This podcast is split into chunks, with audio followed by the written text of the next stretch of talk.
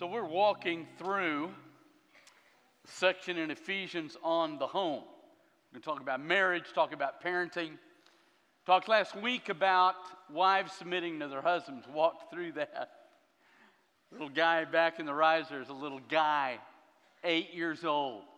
In the middle of the sermon, looked at his mom and said, "This sermon is awesome." So he's thinking ahead, at least, in uh, how he's going to work this. Now, we're going to walk through, we've done a little bit of this before, but I want to walk through it from a little bit of a different angle. But I, it's not my desire to inflict guilt today. That's not my role. It's not what I'm trying to do. I do want us to process why we fail as badly as a lost world in our homes. Ephesians five basically states that the home is really the representation of the gospel. It's what we're supposed to do. We represent what God wants to do with the kingdom. Now, the problem is that outside these walls, over half of the divorce, half the marriages end in divorce. Inside these walls, over half of the marriages end in divorce. We're not doing any better than those that don't have the gospel. Atheists, agnostics, those that are against what we believe in this room have the same success rate in the home as we do, and we have this biblical guideline and directive that should keep us from doing that. So again, my, infl- my intent is not to inflict guilt, but I do want us to begin to look at this and how it works and why it does. Because there isn't any reason for us to be experiencing the same divorce rate. Now, the reason is obviously very simple. We face the same things in marriage that they face, and we are obviously wrestling with those issues in the same way they wrestle. We have biblical direction. We have the Holy Spirit in us. We have the ability to forgive because we've been forgiven. We possess things they don't possess, and yet we are in the same issue because we're facing the same issues, and we're handling it in the same way. We've all heard this saying, at some point the marriage ends, and at some point inside that ending, the statement is made, you know, I, I love you, but I am not in love with you anymore. There's a distinction there, and so the idea is when I'm not in love with you anymore, then I'm out. Now, we have, in the English language, one word for love. I love my wife. I love my A R fifteen sixty-five Grindle. So, unfortunately, we have to kind of process and interpret what and assume that I love my wife more than my dear rifle. You have to kind of make that assumption. For example, when my wife says she loves the dog and loves me, if the dog could drive the truck and park the camper, I wouldn't be married anymore. So, but when you come to the Greek language, there are four words. Storge, compound form in the New Testament by itself, basically is the idea that when everything works well, then it's a good family day. If you're going down the road and the kids are not fighting and you're actually having a good time and everything's good, that's storge. It happens every leap year if you have children. Eros. Obviously, we get the word erotic from that. It's not in the New Testament, prominent in the first century, but not in the New Testament because of what the secular culture had done to that intimacy inside marriage, and so they didn't put it in the New Testament, similar to what is done by our culture today. There are two other Greek words that are in the New Testament. There's agape and philia. Now, if I want to put it in standard where we get this, Philia is the idea I am in love with you. It's a love based on what you feel. Agape is a love of choice, that I love you, I choose to love you because I see an immense value in you. It is interesting that in the New Testament, when the Bible says God loves the Son, it uses both at one point agape and at another point philia. In other words, God sees great value in His Son and feels good about His Son. He is emotional. Don't grieve, Ephesians four thirty, the Holy Spirit of God. We have the, we have the ability to possess emotions as our God gave that to us because we're in His image. And so those emotions have an important part in marriage. As a matter of fact, you're going to have a weaker marriage if you don't have both agape and philia. Now, agape is going to be the base. The building is going to be philia. Now, the problem that we possess is what everybody possesses. When you walk out of your wedding reception, you're holding each other's hands and you're thinking, wow, this is going to be a great life. And it's always hard doing premarital because I don't want people to think it's really bad. But there are going to be some times, right?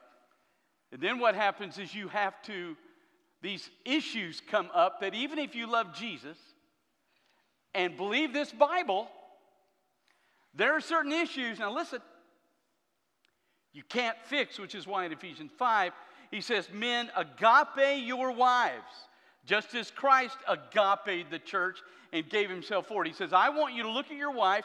The basal love inside your marriage is the fact that your wife has value, and I want the base of your love with her to be that understanding of value, and then I want you to build on it with philia, which is your connection. Now, here's the problem. If I love Jesus, I believe this. There are still issues between a man and a woman that have to be addressed. And here's the deal. Now, ladies, here we go. Gentlemen, now listen. You can't fix the issues between a man and a woman. Now, some of you ladies are going, oh, yes, I can. Oh, no, you can't. You can't fix these issues. Men and women are different.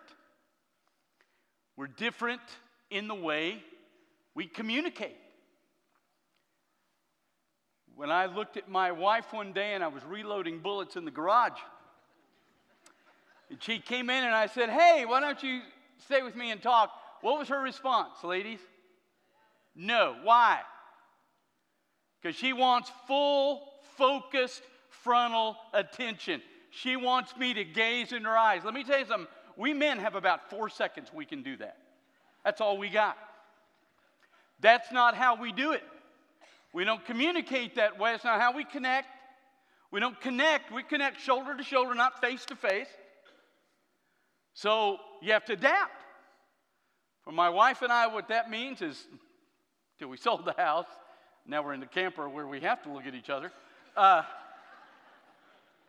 we would go out in the back porch, let the dog go crazy. We'd sit in chairs and just chit-chat. But men communi- or connect shoulder to shoulder. We don't connect face to face. They actually did a study. I can't remember right, where it was, whether it was kindergartners or first graders, but they asked the little girls and the boys to put the chairs the way they wanted. The little girls put all the chairs facing each other. The guys put all the chairs next to each other. Because we connect that way. So how do you fix that? You have to adapt. You can't fix it. There's never going to be a day when I can stare anybody in the eyes for very long. So we connect differently. We communicate differently. You have more words than we have, and you have to get them out. We have less words, and we can store them. You can't fix that. You can't change it. And what I want you to understand when you adapt to this, I want you to understand one salient point. That's not a love language. That's not a love issue.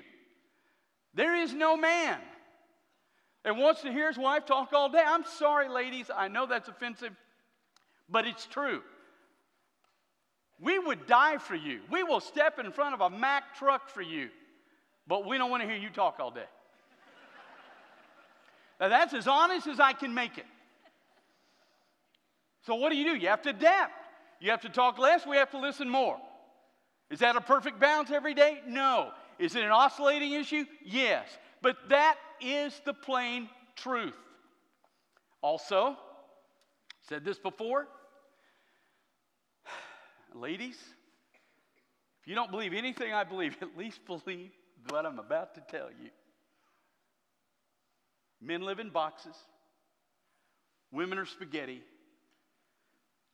Ladies, some of our boxes are completely empty. And when we get in there, we'll stand in front of a Mack truck for you, but we don't want you in the box with us. We love you. And we have empty boxes, which is why we can go into that catatonic stupor. And inevitably, you get one or two questions from your wife. Are you mad? Thinking about why Alabama can't get a field goal kicker and A and M can't get a quarterback. It's all I'm thinking about. Woo, I'm dead on that one. We can get into a catatonic stupor. You can't because you're spaghetti. Everything is connected to you. So you have to vent it out. And to adapt, we have to learn to listen and not fix it. And then, of course, the days you want us to fix it, we're so used to not fixing it. We're like this, and then you go, you don't have anything to say? I don't know. What's the worst question we get asked as men driving down the road?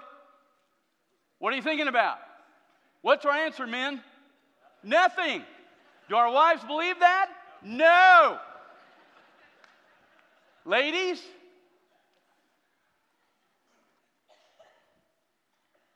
you're wrong.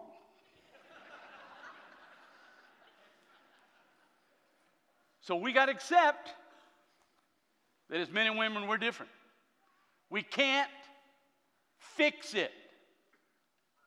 So we have to adapt. We have to learn to adapt with each other.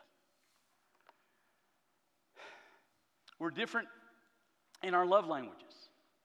Now, men hate that phrase, and I get that. But the fact is that I've had people in my office where one person has said, I have poured my love out, poured my love out on them, and they have not received it, and that's the issue.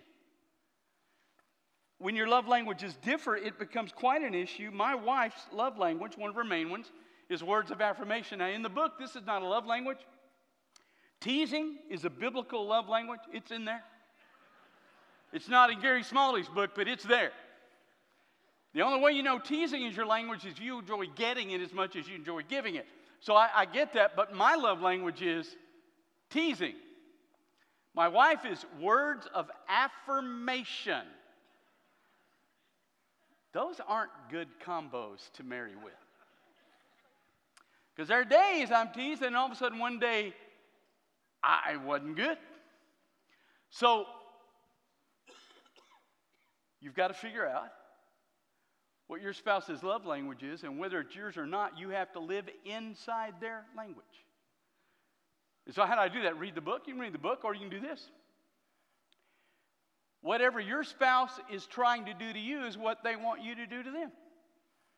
I remember years ago, my wife was calling me at work when I was in Midland. She'd call me. How you doing? I'm like, look, I'm busy.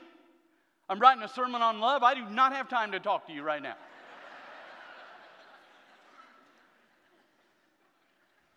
Finally dawned on me one day, maybe she wanted me to call her periodically during the day. So just figure out whatever your spouse does to you is probably what they want you to do to them.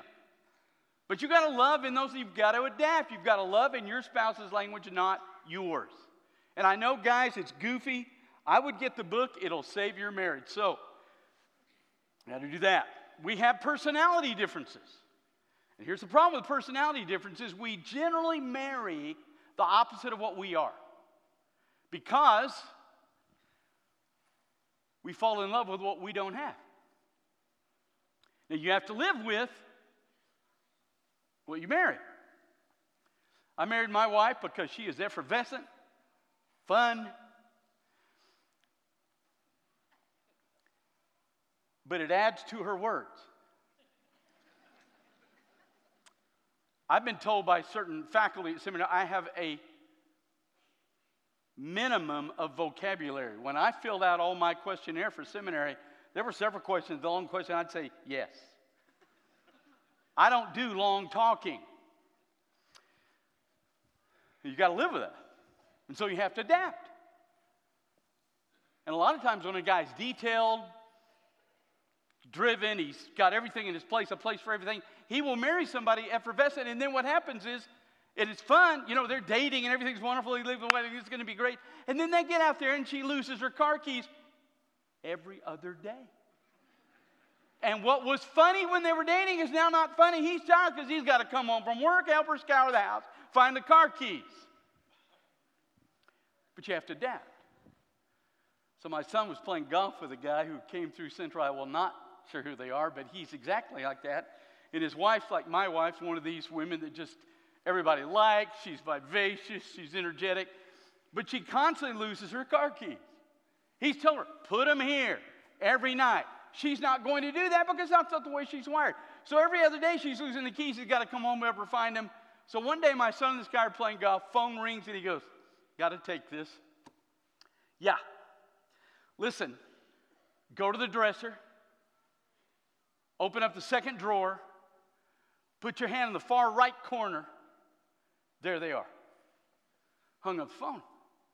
My son said, what was that about? I said, well, constantly losing her keys, so I've fixed it. What'd you do? I bought a spare set of keys and I hide them from her.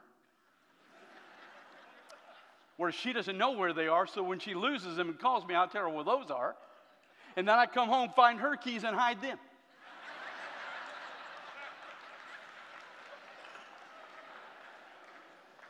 No longer frustrated. His wife's happy. Golden days are ahead. So you got to adapt. Men want respect. Women want love in a marriage. That's why the Bible says, men, love your wives. Women, submit and respect your husband. Never tells the wife to love her husband. It does tell the husband to submit to his wife. We're going to explain that and look at that in a couple weeks.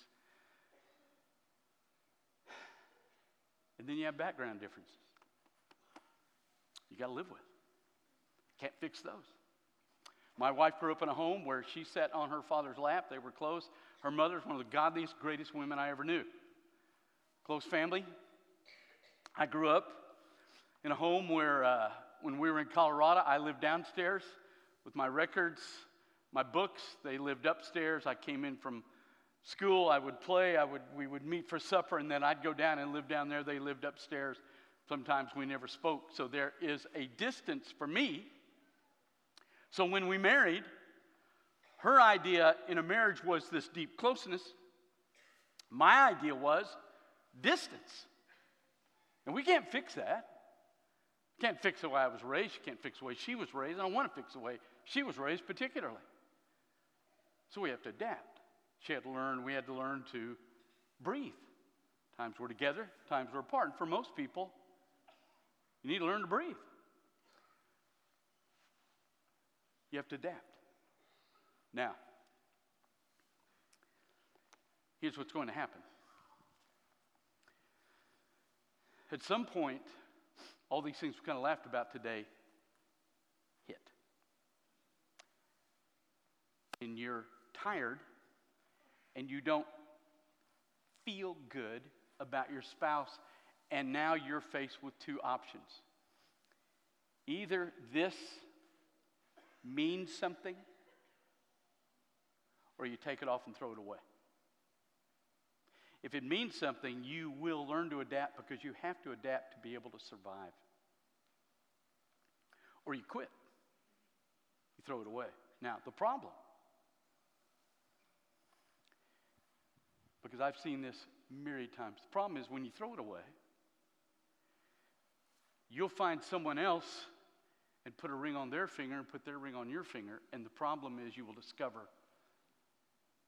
you face the same issues. Nothing's different. It's just a different person.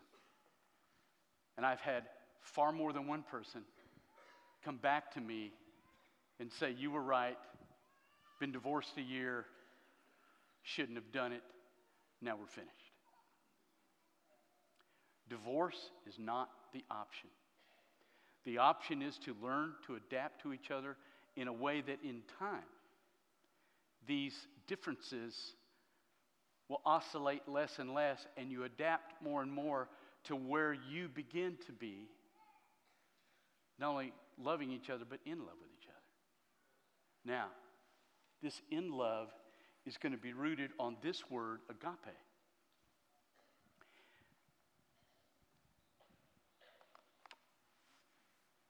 The base of my home is going to be that I choose to love my wife because of the value, now listen, because the value she is to Jesus Christ. He said, we mutually submit to one another in the fear of Christ, in the reverence we have for Jesus Christ. If I revere Jesus, if I understand Philippians two, four through eleven, Colossians one, nine through twenty, if those have galvanized my soul and I understand the value of Jesus Christ, I will look at her and look at her value to him, and that will drive me to do everything I can to bless her in all that I can.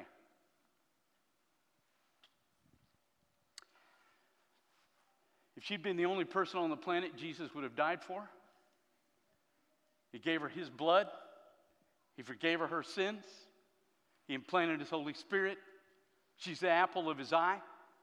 The Bible says in Psalm one thirty-nine he had a purpose for, and part of that purpose, gentlemen, is marrying you.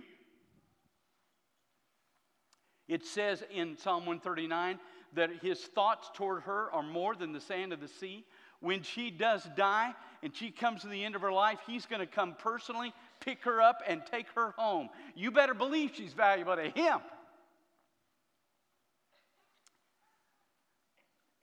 So she better be valuable to you. And if you add the value she has to you onto what she has to him, then your first thought will be, I want us to make this marriage work. Not just so we stay together. I want it to be a decent place for us, and I want to bless you as much as I can because of who I am in Jesus Christ. So the root of my home is the value. You say, well, I don't feel anything. Let me tell you something. These two words wrap in each other. If I feel good about something long enough, I'll value it. If I value something long enough, I'll feel good about it. You can't stay in love in Philia unless you stand on agape. And every morning you get up and you realize the value of your wife to the heartbeat of your Savior. So when he says, we mutually submit in our understanding and fear of Jesus Christ, gentlemen, if you don't value your wife and you don't want to adapt and you just want to be mad and you want to pack your bags and you're furious and you're bitter and you're angry and you listen, it's not because of her. It's because your relationship with Jesus Christ is pathetic. Why he starts it out, mutually submitting in the fear of Christ. He is the key, even to the home. Let's pray. Father,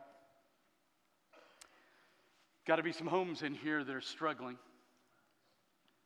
They may have come in today. One last hope. Drive through your Spirit your truth into our lives. Let us agape and philia each other well, to the place, well, whatever the divorce rate is out there, that singularly in this building we are distinct. And Father, not just so that we can be happy, but so the community outside these walls will see the distinctiveness of our marriages and find your Son, because our marriages are literally built on what he did for us. Thank you for all the wisdom you give us in your word. In Jesus Christ's name. Your heads bowed, eyes closed. Never met Jesus? We'll share with you how to do that. God's calling you to be a part of this fellowship. We'd ask you to do that. So the Holy Spirit, you just need to come and pray. Maybe your marriage is struggling. You need to come down here and pray. We'll be glad to do that with you. And as the Holy Spirit speaks to you this morning, you come.